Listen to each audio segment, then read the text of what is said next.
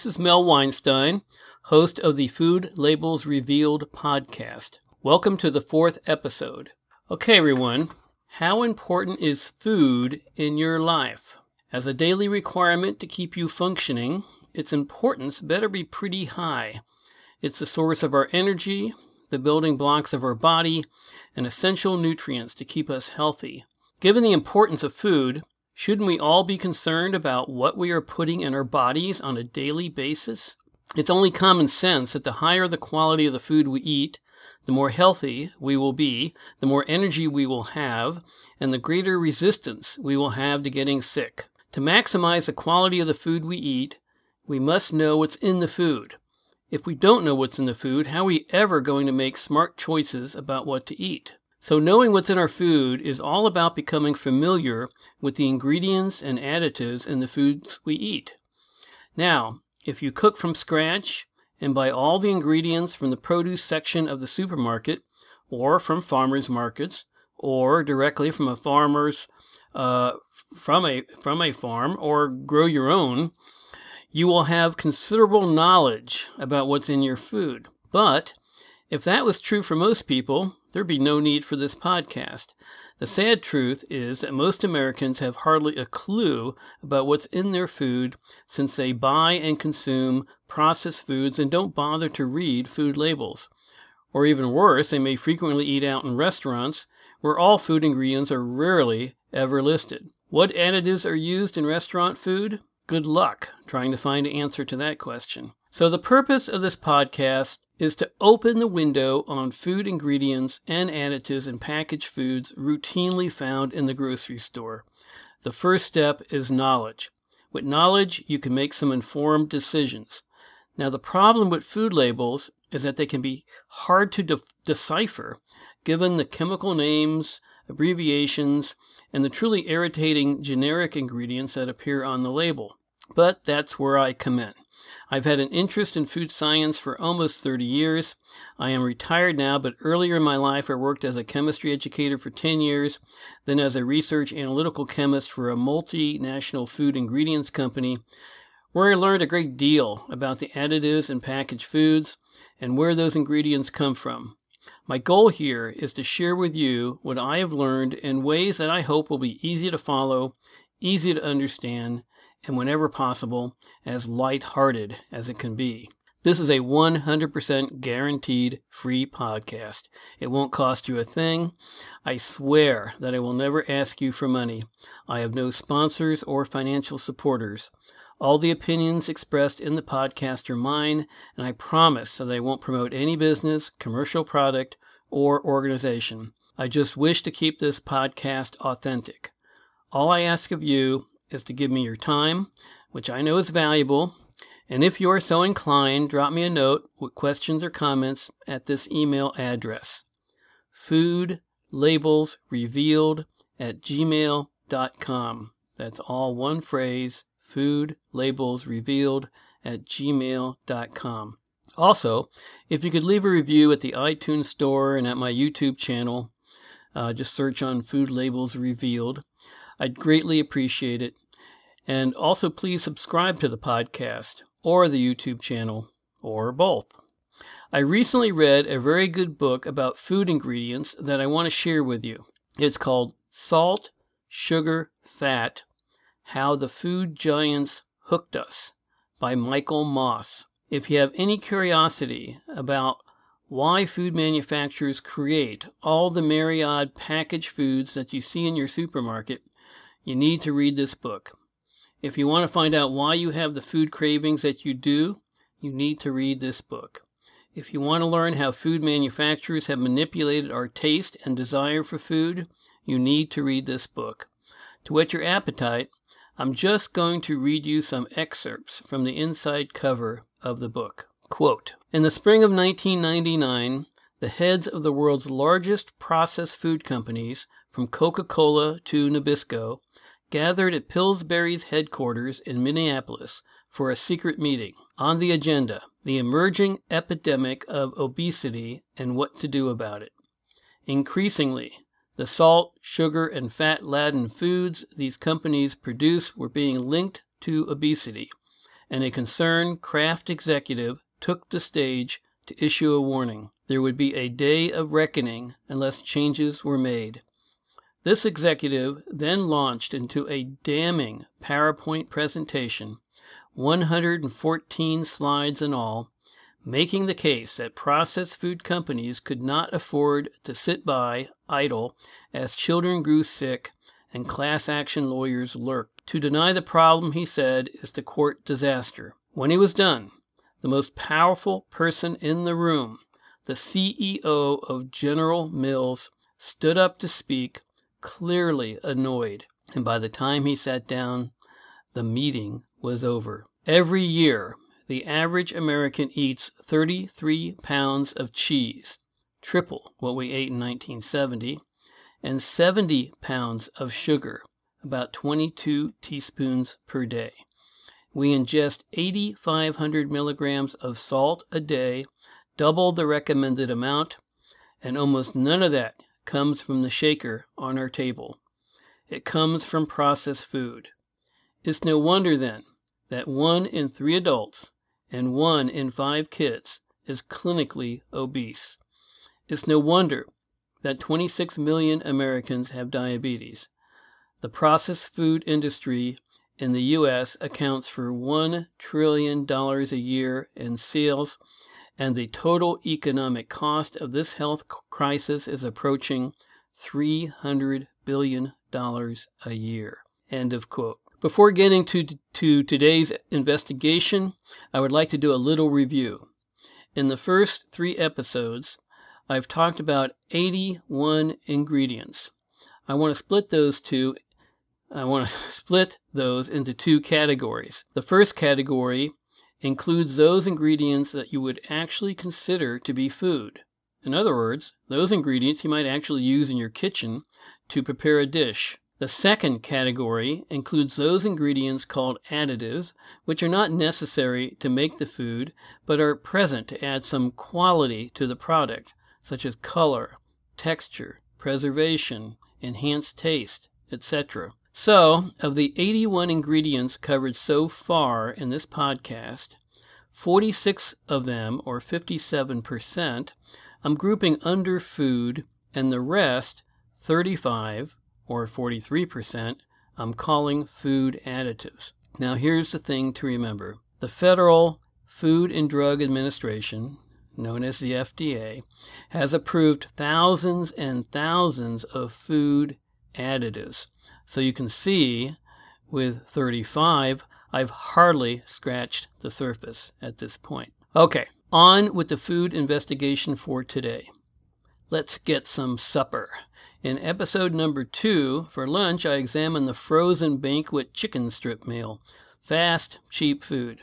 Also, for many years now, various dry package dinners have been created by food manufacturers, with the most popular one being the Betty Crocker Helper Meals, the boxes that have on the cover the Helping Hand mascot a white four fingered hand with a red nose and smiley face and, and holding a big spoon.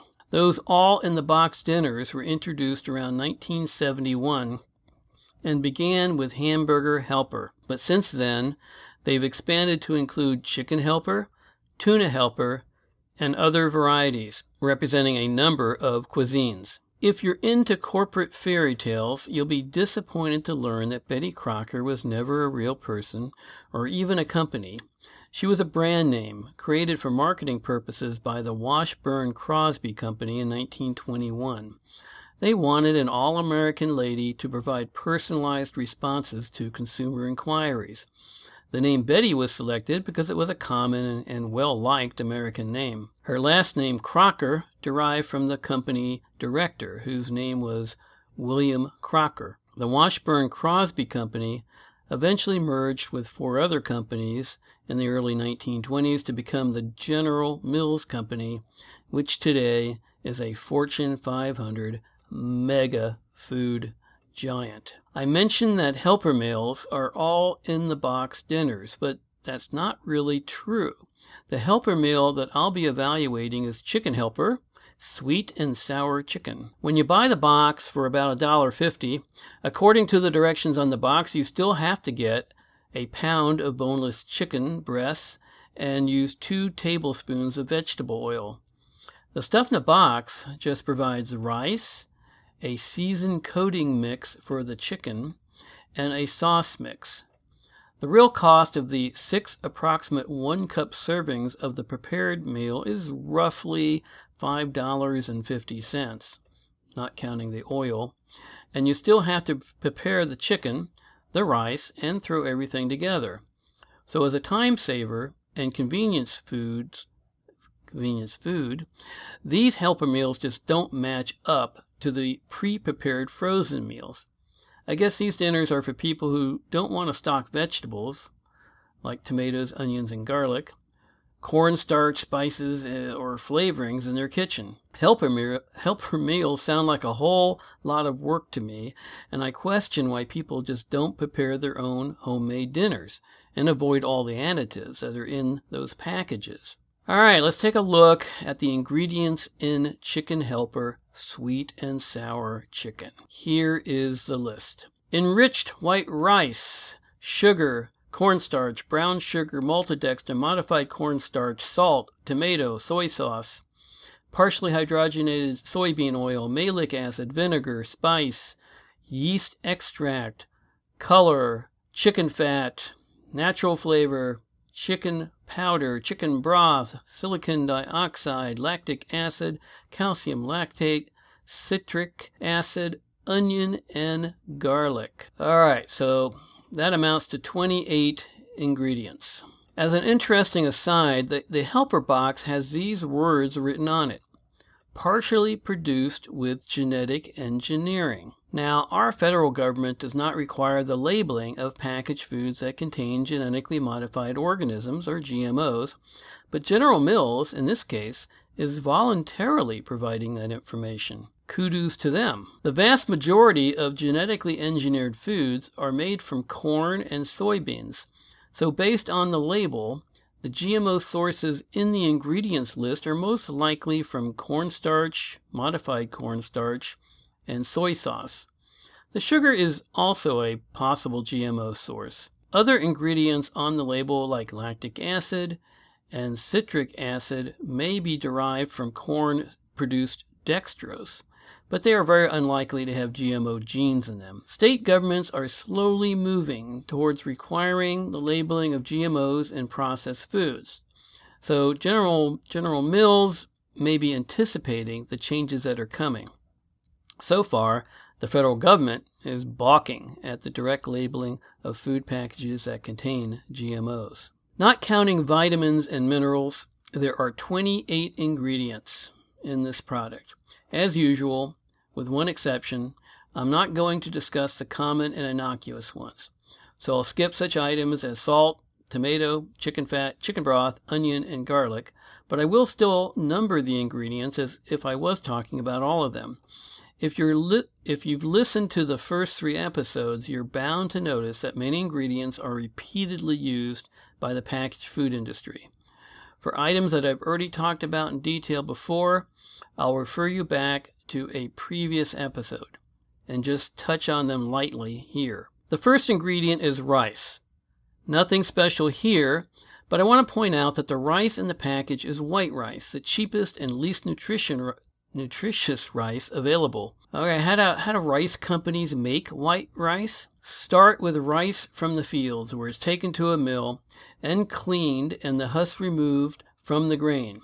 At that stage the rice is called brown rice, or unpolished rice, and as a whole grain it's the most nutritious form of rice. In the mid nineteenth century a way was found to refine the rice by stripping the bran portion of the grain and then polishing the modified rice grains into shiny white rice. But the result of that process was to remove the bulk of vitamins and minerals in the rice and, thus reducing the nutritional value of it. Unfortunately, most people like the look and taste of white rice over brown rice. Early on, The wealthy people got to eat white rice, while the peasants got the brown rice. As the technology improved to make white rice and the process got cheaper, even the lower classes could afford it, and white rice became the favorite type of rice consumed. Unfortunately, people who eat a diet high in white rice could be candidates for the disease beriberi, which results from the deficiency of B vitamins. It's interesting to note that General Mills adds niacin, which is B3, and thiamine, which is B1, to the white rice to enrich it and to make up for what was removed at the mill. The second item is sugar. Now, normally I would call that a common ingredient and not say anything more about it. But I want to pause here and go into a little bit of detail about sugar. First of all, note that sugar is the second ingredient in the package, so after white rice there is more sugar in the helper mix than any other ingredient. Secondly, note that in the food industry there are two sources of sugar also called sucrose. There is cane sugar and beet sugar. Most beet sugar in the United States comes from genetically modified beets. So, if you are at all concerned about consuming food ingredients derived from genetically modified plants, then beet sugar should be avoided unless it's coming from organic beets. However, General Mills does not tell you about the source of the sugar, so it's a crapshoot in this case. Most people think of sugar as a natural commodity, but in the case of cane sugar it's really a very processed food. I'll describe the complex process briefly here. The sugar cane, which has 12 to 14 per cent sucrose in it, is cut and taken to a sugar mill. The cane juice is extracted out by crushing the cane between large rollers. The sugar mixture is then clarified to remove wax, fat, and gums. Then the sugar is concentrated by boiling under vacuum to remove water until sugar crystals form.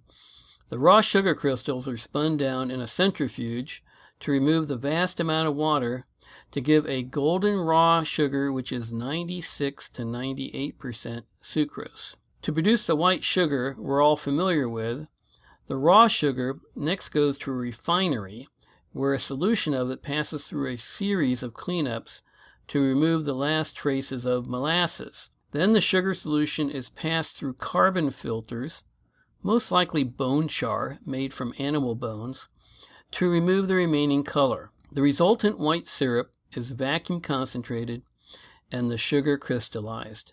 The crystals are centrifuged to remove the last traces of water and impurities, and then the crystals are dried. So that's how white sugar gets made.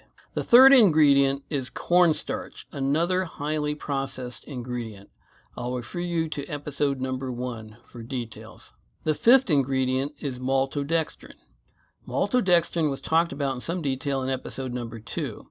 This too is a highly processed ingredient and very ubiquitous in packaged foods.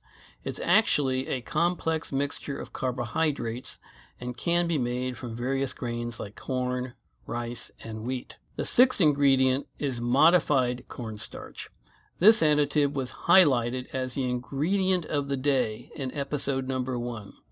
The key thing to remember about modified cornstarch is that it's a generic term representing dozens of different chemically or physically modified substances, so when it appears on a food label you really don't know what you're eating. The ninth ingredient is soy sauce. Now, soy sauces obviously have to be made from soy, but General Mills on the label also specifies wheat as a source. So the soy sauce they use came from a combination of soy and wheat protein. Soy sauce can either be made by a fermentation process or by using a solution of hot hydrochloric acid. The cheap sources are made using acid, which is most likely the case here, but General Mills doesn't provide that information. Soy sauce can also be called hydrolyzed vegetable protein in case you spot that on other labels. Since soy sauce is normally a liquid, the label indicates that the soy sauce has been dried before being added to the mix. Also, as mentioned in other episodes, Any hydrolyzed vegetable protein will produce monosodium glutamate, or MSG, so if you're sensitive to that stuff, stay clear products with soy sauce. The tenth ingredient is partially hydrogenated soybean oil. As a vegetable oil, soybean oil is very cheap stuff. On top of that, a red flag should come up whenever you see the word hydrogenated. That means trans fat will be present in the product. Not good for your heart. Note that the label claims zero grams of trans fat. Anytime there is less than a half a gram of trans fat per serving in a product, the FDA allows food manufacturers to report that amount as zero grams. Isn't that wonderful? They're really looking out for us. The eleventh ingredient is malic acid. It's there as an acidulant, that is, to add some acidity to the product. It was also discussed in episode number three in detail.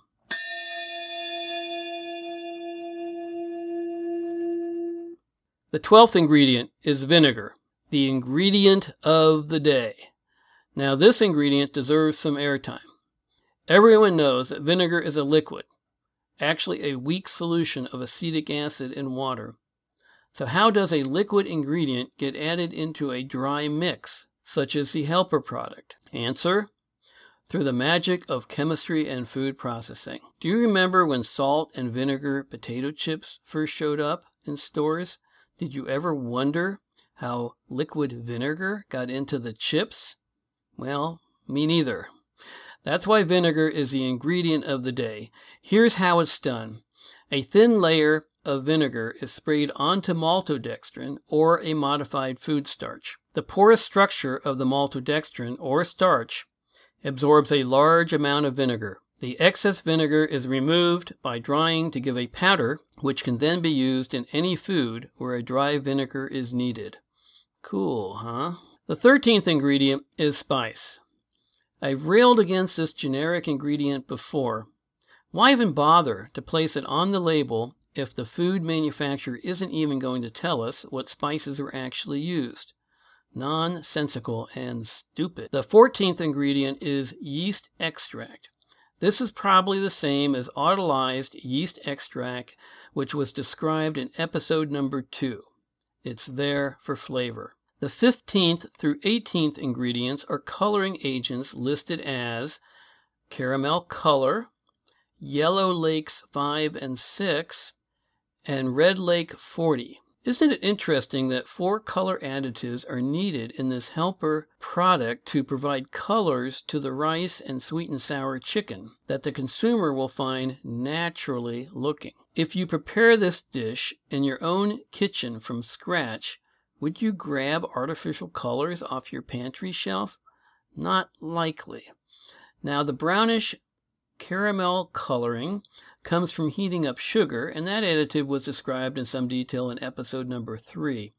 The other colorings are called lakes, so that needs some explanation. A lake in chemistry terms is a pigment prepared by precipitating a soluble color, like an artificial food coloring, with a metal compound containing aluminum, calcium, strontium, etc., to give a solid coloring agent that can be used in a dry product like the chicken helper. Artificial dyes or colorings were discussed in detail in episode number 1, where yellow number 6, also called FD&C yellow number 6 or sunset yellow, was the ingredient of the day. So here I'll just say a few words about the hazards of these artificial colors many of which are directly or indirectly derived from coal tar. I'm drawing on information provided by Ruth Winter in her book A Consumer's Dictionary of Food Additives. Yellow 5, also called tartrazine, was FDA approved in 1966 with no limitation on where it could be used. Aspirin sensitive people may also be sensitive to this dye and may suffer from asthmatic symptoms. Yellow 6 was permanently listed as an FDA additive in 1986. It has been shown to cause allergic reactions in people. The British and the European Parliament were considering banning it around 2009, because of its reported effects on hyperactive behavior in young children. Uh, the last color, red 40, also called Allura Red, was FDA approved in 1971. Also, the British and the European Parliament were considering banning it in the same year, 2009, due to its effects on young children. The 19th ingredient is my old nemesis, natural flavor, a catch all term for some of a zillion different ingredients that General Mills uh, chose to use in its product. For additional comments on natural flavors, check out episode number one. Hey, let's take a break. It's joke time. A not so bright chemist was playing Trivial Pursuit one night. It was his turn. He rolled the dice and landed on science and nature. His question was, If you are in a vacuum and someone calls your name, can you hear it? The chemist uh, he thought for a moment and then asked, Is it on or off? The twenty first ingredient is chicken powder. Here I must pause, because I have never heard of chicken powder. Obviously, it's probably being added as a flavoring agent, but where do you where do you think it comes from? Checking online, it's tough to find a definitive description, so I'll just share some possibilities with you. Number 1. Chicken flavoring is made from cooking chicken meat for a long time, then adding tons of salt and evaporating the water, leaving chicken flavored salt, and that's a form of chicken powder.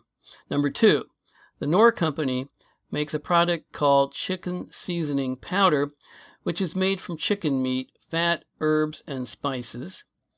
And three, chicken powder just comes from chicken broth that has been dehydrated similar to a chicken flavored bouillon cube. However, notice that the twenty second ingredient is chicken broth, which begs the question, how is chicken powder different different from chicken broth? I don't have a clue. If you know the answer to that one, please message me. The 23rd ingredient is silicon dioxide. Now, this is an interesting additive. The name silicon dioxide is a chemical name. Now why would General Mills use a chemical name here? After all, they don't list salt as sodium chloride. Here's why. The common name for silicon dioxide is, drum roll please, sand. If the few people who actually look at food ingredients on the package saw the word sand, they might get put off by it. They may think, why am I eating sand? Or why is there sand in my food? Next to silicon dioxide on the label are the words anti-caking agent in parentheses, which means that the sand acts to keep all the solid materials from clumping together. They stay free flowing. Now, being the 23rd ingredient, the sand is there in very low amounts, you know, less than the coloring agents. Still, it's interesting how food manufacturers play with ingredient names so as not to alarm their customers. The twenty fourth ingredient is lactic acid. It was mentioned in episode number two, and like citric acid, just serves to provide some acidity to the powder mixes. The twenty fifth ingredient is calcium lactate. It serves as a buffer in the product. A buffer controls the acidity or alkalinity of a product by maintaining a narrow range of pH. The last few ingredients are citric acid, already mentioned, and the food items dried onion and garlic, which don't need any discussion here. All right, so that's it for the ingredients in the chicken helper dinner. How about the nutritional aspects? Of course, it doesn't make sense to talk about the nutritional facts on the box since nobody in their right mind is going to directly consume the packets in the box. So I need to talk about the prepared dinner. The box suggests that there are six servings of one cup each. Now, I don't know about you, but a cup serving sounds kind of small. I think one and a half cups is more reasonable for a meal, so I'll calculate the nutritional components based on that amount of food. Before looking at the individual food components, I want to say something about daily values. When you look at a food label, such as the one for the chicken helper product we're looking at that we're looking at here, you'll notice next to the list of food components a column labeled percent daily value. For example, next to total fat on the chicken helper box, the number 1% is listed. That means in each unprepared serving consumed, a person will get 1% of the daily fat recommendation. This value is usually based on a 2,000 calorie diet. The Federal Food and Drug Administration sets the recommendations for each food component. Here is how that 1% was calculated. The recommended daily total fat consumption is 65 grams. The package states that each serving provides a half a gram of total fat. So divide .5 by 65 and multiply by 100. The result is 0.77%, which gives 1% when rounded up. Let's get back to the prepared chicken helper dinner. Starting with fat content, there are about 10.5 grams of total fat in 1.5 cups. That computes to a daily value of 16.2%. That's reasonable for a single meal. What about saturated fat? This type of fat you want to keep to a minimum since it's associated with heart disease. There are about 1.1 grams of saturated fat in one and, one and a half cups. That computes to a daily value of 5.5%, which is pretty low. What about trans fat, which is also associated with heart disease? On the label, that is reported as 0 grams, but as mentioned before, it's not really zero. We know that partially hydrogenated soybean oil is present in the product, and hydrogenated oil will always have trans fat in it. However, since the amount of trans fat per serving is less than a half a gram, the food manufacturer doesn't have to report it. What about cholesterol? High cholesterol diets are implicated in heart disease and stroke. There are 43 milligrams of cholesterol in one and a half cups. That computes to a daily value of 14%.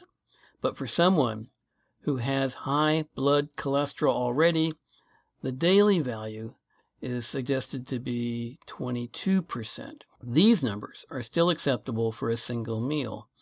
What about sodium? There are 540 milligrams in one and a half cups. That computes to a daily value of 23%. Still acceptable, but a person should be aware of sources of salt present in other foods eaten in the meal. What about total carbs? There are 72.2 carbs in one and a half cups.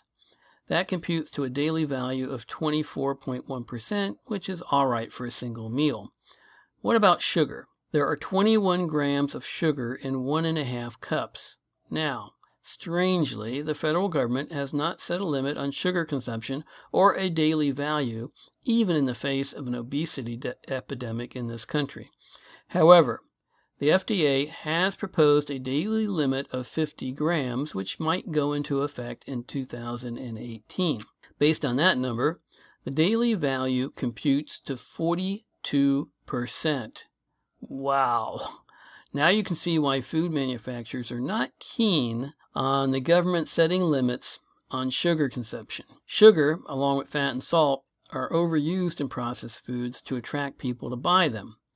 Note that if you drank a 20 ounce bottle of Coca Cola, you would exceed the FDA daily limit for sugar. What about dietary fiber? There are 0.75 grams of fiber in one and a half cups. That computes to a daily value of 3%. Of course, you want to have a significant amount of fiber in your diet to help you with digestion and the elimination of potentially toxic waste. The 3% value is woefully low. What about protein? Again, here is an example of a food component that food manufacturers are not required to report the daily value for, unless they make claims on the package about the protein content. But let's see what it is. There are 30.5 grams of protein in one and a half cups. That computes to a daily value of 61 per cent. What the hey! That's high. If you ate three cups of the prepared chicken helper, you would exceed the recommended amounts of protein in a single day. if you do some research on protein, particularly animal protein, you'll find that food researchers advise against eating diets high in protein because there is a relationship between those kinds of diets and the incidence of heart disease and cancers of the bowel, colon, prostate, breast, and others. A good book to read on that subject is The China Study by T. That's T. Period. Colin Campbell. At the end of the spectrum, of course, you don't want to eat a diet too low in protein because there are some serious diseases of protein deficiency like kwashiorkor and marasmus. But you would be hard pressed to find a case of either of those diseases in the USA, since Americans, even impoverished ones, tend to overconsume protein rather than not get enough. To end today's podcast, I want to introduce a new feature called New Food Inventions, where I'll mention some new processed food that is hitting grocery store shelves. In the book Salt, Sugar, Fat by Michael Moss, the author mentioned that one way food manufacturers could boost sales is to tag team with other commercially successful companies and take advantage of their favorable impressions with consumers. Here's a good example of that marketing tactic.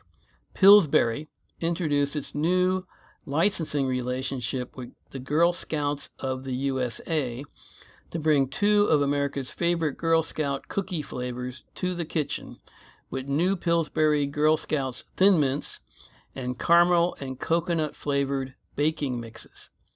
Let's take a look at Pillsbury's Thin Mints Brownie Mix. Sugar is the number one ingredient.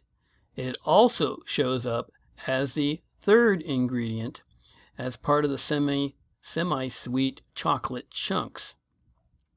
Now, if you eat just two of the prepared brownies, you will take in a whopping 108 grams of sugar. Yes, I said 108 grams of sugar. That's equivalent to four ounces of sugar or a fourth of a cup of sugar in just two brownies. On the plus side, there are no artificial colors, artificial flavors, or preservatives, and that is a good trend. Oddly, the mint flavor which gives the Girl Scout cookies their unique taste, is not specifically mentioned on the label, but is likely buried under that cursed generic term, natural flavors. So that's the end of today's food ingredient investigation. Farewell, food eaters, and remember this if you want to eat well and keep yourself healthy, eat food mainly from natural plants, not manufacturing plants.